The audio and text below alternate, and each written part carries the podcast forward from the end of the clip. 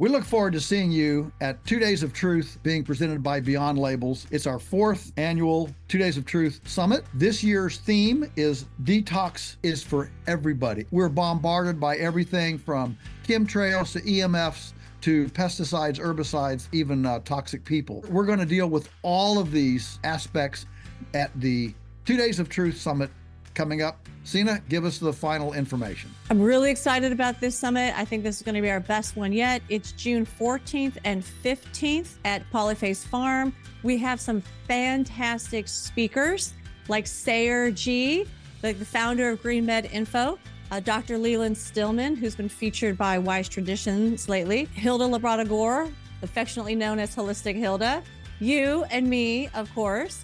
We also have, for the first time ever, a kids and teens program. So now the adults can enjoy the adult side while they know that their kids and their teens are having fun while also being educated by Joel, myself, and Hilda. It's going to be a blast. And this year, what we're going to do is we're going to actually teach you ancient and modern techniques for how to detoxify the body, mind, and spirit. And we're going to help you put together a personalized plan, like an action plan that you can take home and start. As soon as you arrive home, you can implement this action plan and start your detoxing. You know, listen, folks, Polyface is only eight hours from half of the U S population. Take a long weekend, come join us, and uh, you'll rub shoulders with other like-minded people, find our tribe, and be encouraged. It's a lonely place out there lots of times, especially if you're a bit of a maverick. So come and spend time with other mavericks and get encouraged, inspired, and enthused about living a more healthy life. So I love the topic for this year, detoxification. It is one of the most important topics that we could ever address at our health summit. Because as Joel mentioned, everyone, every single person needs to know how to detoxify their body, mind, and spirit in order to achieve optimal health and wellness. The tendency is for all of us to just bag the other side. Yeah. And so the result is, in, in my experience, if I go into the church and, and say, hey, guy, you know, go to the, a deacon or an elder, you know, or the pastor and say, hey, you know, when we have our potluck, how about we don't use styrofoam plates, you know? Let's use paper, or better yet, let's, um, why don't we go down to the Salvation Army and buy a bunch of misfit plates and we'll wash them and there won't even be a trash bag when we're done. In the average church, you know, they look at you like, what? What are you, some sort of earth muffin, commie, pinko, tree hugger, you know? and, and, and the problem is you can't even have a discussion. Hello, welcome to another episode of Beyond Labels. I'm Doctor Sina McCullough, and I'm here with our favorite farmer, Joel Salatin. And I'm really excited about today's podcast because Joel recently gave a sermon, and it resonated with me on so many different levels. He said so many things that I wanted to say, but kind of was afraid to say them. So I thought this would be a fantastic time to have this discussion on our podcast, you know, since it's behind a paywall. So hopefully we won't get all the trolls. And what I really wanted to start with was, you know, something that you hearkened on in your sermon was, does God really care what we eat, right? Does God care what's on our plate? And you're speaking to a conservative, and it got me really thinking about this concept that food is very political. You know, you and I talk about the politics of the food supply, like in almost every episode, right? Like the politics run deep. But this has always been fascinating to me, is that at least in my lifetime, it seems like the political left have been on the side of trying to create a clean food supply, so much more than people on the right, right? Uh, in my lifetime, we considered it an issue of the left. And I've never- Yeah, sure. Go ahead. Yeah, you know, when when I was growing up, I, I grew up in a pretty, you know, conservative Christian home, and and all of our church friends made fun of of the environmental movement, or or anybody that would dare to save a tree, save a whale, save a anything. And uh, so, you know, I, I lived in this this in, in, uh, uh, unbelievably um, um, whatever contradictory uh, world uh, as as as conservative Christians in our family, you know, um, who who who did compost piles, uh, you know, our, our church friends were these, you know, uh, very conservative uh, folks. And then our farm friends were all these, you know, uh, hippies, back to the landers, beaded, bearded, braless, uh, you know, hippie folks who, who at that time, you know, we're talking about late sixties, early seventies, um, you know, when I was a teenager, and, and, you know, the, these folks were, I mean, it was common to have them, you know, uh, smoking uh, marijuana joints and stuff at our house, uh, but we loved them, you know, I mean, that that's who energized us on the farm. They were interested in what we were doing, um, and all that. And our church friends were not. And, um, you know, I didn't think a lot of it until I got a little older and realized the, the, you know, the, the, the juxtaposition of these two things. And, um, and, Yeah, uh, and for those who are, you know, would like to see that sermon, um, you know, it, all you have to do is Google up uh, the Vineyard Church for Wheeling, West Virginia, uh, the Vineyard, the Vineyard Church, and uh, they've got it on there the whole the whole thing, and you can you know you can see it yourself and and hear it, and uh, and for me for me it was a Uh, it was just a wonderful opportunity. I mean, this church scene, I, just a bit of a background, uh, Chris Figueredti, the senior pastor there, he and I have been friends now for several years. And um, this this church, if you can imagine it, one of their, one of their uh, things that they did about three years ago, they installed, they paid for and did the labor to install um, school gardens in every school district of their uh, uh, uh, of their area. Wow. Uh, I don't know how many they put in. It was a bunch of them. And um, so, you know, I have just come to really love uh, Chris and, and what he's trying to do there with the group. And um, and so it was a it was just a privilege and, and an honor to be able to share with them. But um, but I know I I I know that it, it it's still even even in that kind of a group, this kind of thinking uh, pushes, you know, it, it it pushes conservatives. Yes, yes. And, you know, it's so interesting. And I'm thinking you probably feel somewhat similar.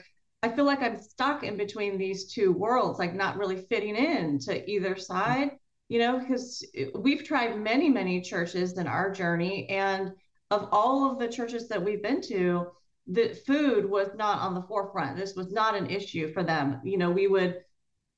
like my children would go into the AWANA program and they would reward them with, you know, candy for memorizing Bible verses. And it wasn't even healthy candy. It, it was, you know, the junk candy, right?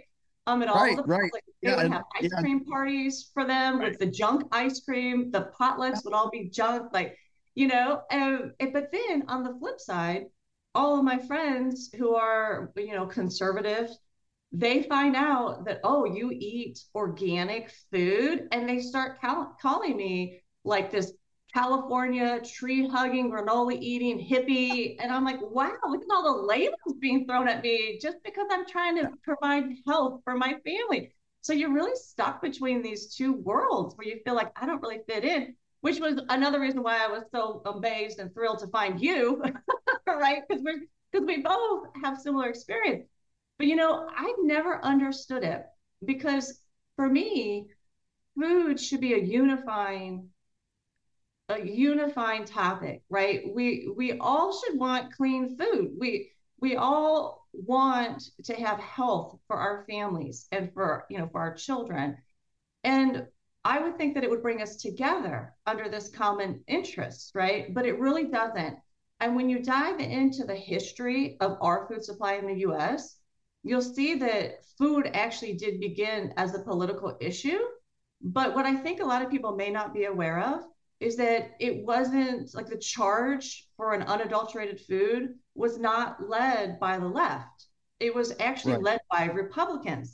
So just some quick examples, you know, we've talked on this program about Doctor Harvey Wiley, right? He was the head of um, the Bureau of Chemistry, which became the F D A. And this was back in the late eighteen hundreds, like eighteen eighty-three. And he was the one that created that infamous poison squad, right? Where Congress gave him like five thousand dollars to study the adulteration of our food supply. And he tested different food ingredients that were currently in the food supply. He tested them on human subjects. And sometimes those subjects got so sick they couldn't function anymore. But it was Doctor Wiley who laid the groundwork for the formation of our federal Food and Drug Administration, the F D A. And he laid the groundwork for our food laws and regulations that we still have today. He was a Republican, right? The, the Pure Food and Drug Act, which was pushed by Doctor Wiley, and the Meat Inspection Act are considered the birth of the, the F D A, all right? Those two bills permanently changed our food supply. It took the control from the people in the states and largely gave it to the federal government. It laid the groundwork for how our food supply operates today. And as I said, the Pure Food and Drug Act, that was pushed by a Republican, and the Meat Inspection Act, that was proposed by a Republican. It was Senator Albert um, Beveridge, and they were both signed into law by a Republican president, Theodore Roosevelt. So the, even the birth of yeah. you know our food supply and the uh, uh, regulations of the birth of the federal you know F D A, it came from Republicans. It wasn't from the left. Like, I don't think a lot of people are aware of that. yeah. Yeah. Well, you know, uh, part part of this is is because the the more conservative um, the more conservative folks are. I, I, I'm not sure I want to use the right terminology here, but uh, what less less romantic. Um, you know, more more rudimentary, more linear, more reductionist in their thinking, whereas the the liberals have always been um, more about feelings, more about feelings and emotion, and so they can get into you know uh, those sorts of things. And the conservatives tend to be more linear and reductionist, uh, you know, uh, Greco-Roman kind of thinking. Um, And, and and so that that dichotomy, uh, you, you know, comes out to where the the you know Shelley, Bysshe, and Keats, the Romantic poets of Britain. You know, have you ever seen anything as lovely as a tree? You know, Republicans don't get that. All right, you know, conservatives don't get that kind of language. Whereas whereas somebody who's a more liberal minded, oh, uh, let's all be in love. You know, uh, that kind of thing. Uh, folks kind of can can can get into that, and so for sure, for sure, the the environmental movement as we know it grew out of a more um, a more liberal, um, I would say, creation worship uh, uh, mentality, and and and and so so the temptation, the the The tendency is for all of us to just bag the other side. Yeah. And so the result is, in, in my experience, if I go into the church and, and say, hey, guy, you know, go to the, a deacon or an elder, you know, or the pastor and say, hey, you know, when we have our potluck, how about we don't use styrofoam plates, you know, let's use paper, or better yet, let's, um, why don't we go down to the Salvation Army and buy a bunch of misfit plates and we'll wash them and there won't even be a trash bag when we're done. In the average church, you know, they look at you like, what? What are you, some sort of earth muffin, commie pinko, tree hugger? You know, and, and and the problem is you can't even have a discussion. Uh, and and I, I'm the I'm the first to say I don't have it all figured out, and and all of us have our hypoc- hypocrisies, we have our inconsistencies, and I'm as guilty. You know, but but for crying out loud, can't we even sit down and have a discussion?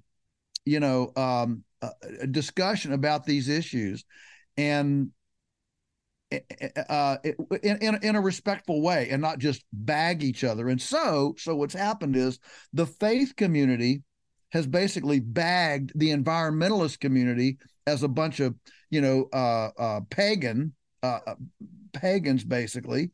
And the environmental community has basically bagged the faith community as a bunch of uh, conquistadors. And you, when you look back and look at the conquistadors, look at what they did in the name of God. You know, I mean, a lot of atrocities have com- been committed in the name of God. And so, so you can appreciate why there's this antagonism between the two.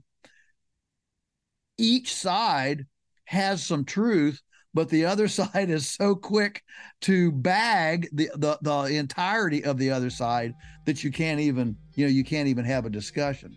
Thank you for joining us on Beyond Labels. Our mission with this podcast is to make it accessible to everyone. But we are behind a paywall because the issues we discuss are often subject to censorship. We've run into that, and so we have an extremely modest paywall to let us have the freedom to discuss the kind of issues we want to discuss in the way we want to discuss them. And you can become a member and enjoy all this content by clicking on the description box below.